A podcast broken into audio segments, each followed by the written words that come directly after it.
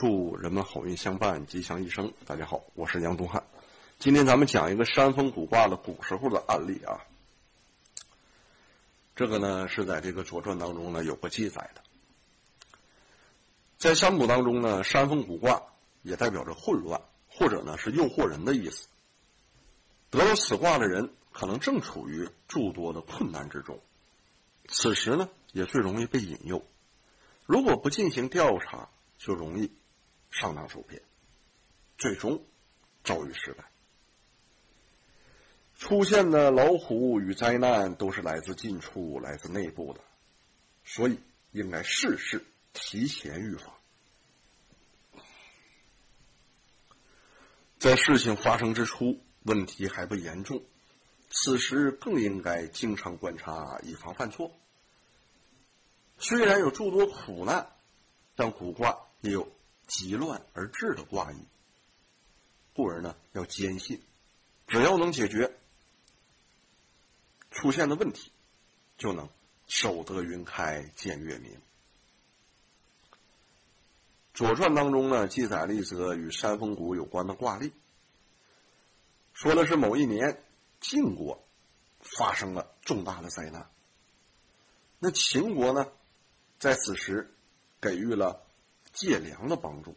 我们大家也知道秦晋之好，一个呢是他俩紧挨着，另一个呢他俩之间呢常年的互相之间的哎通婚，并且呢当时啊没三家分晋之前呢，晋国也是阻碍秦国东出的唯一的啊最大障碍。可是呢，到了第二年，秦国也发生了灾荒，于是呢，他们又向。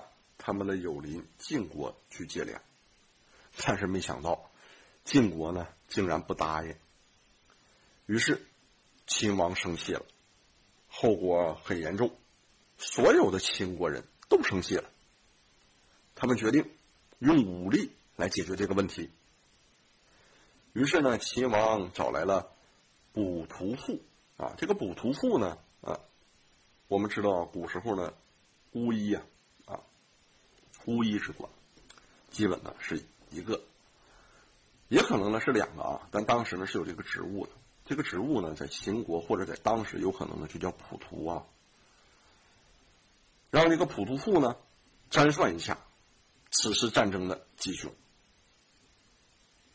普图父占得了山峰谷，于是呢普图父告诉秦王，这次战争大吉，一定会取得胜利。后来的结果呀，也证明了秦国确实取得了胜利，晋国呢没有敌过秦国。古卦的卦辞说：“元亨，利涉大川。”这表明有利于出征。古卦的上卦为山，下卦为风，这是风水山木，山木凋零之象，这代表着。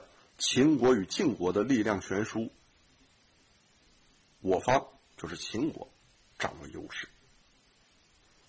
那在互卦当中啊，杨老师呢讲过互卦、交互卦、交互卦呢就是它内部的结构，就二三四啊构成了一卦，三四五又构成了一卦，就是去掉一个最高分和最低分，不用最上头的一爻和最下面的一爻啊。那于是呢，这个互卦呢。有九二爻、九三爻和六四爻呢，就组成了对为泽卦。对卦代表毁折。那有九三爻、六四爻和六五爻呢，又组成了正卦。